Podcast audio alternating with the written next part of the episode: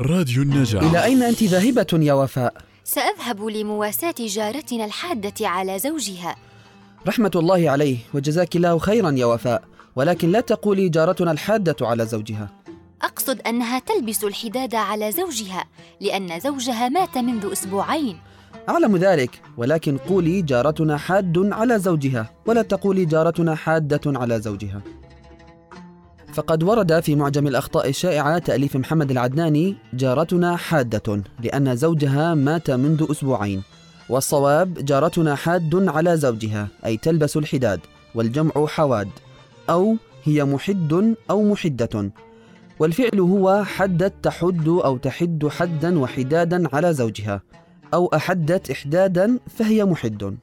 حسنا يا عمار سأقول جارتنا حاد على زوجها.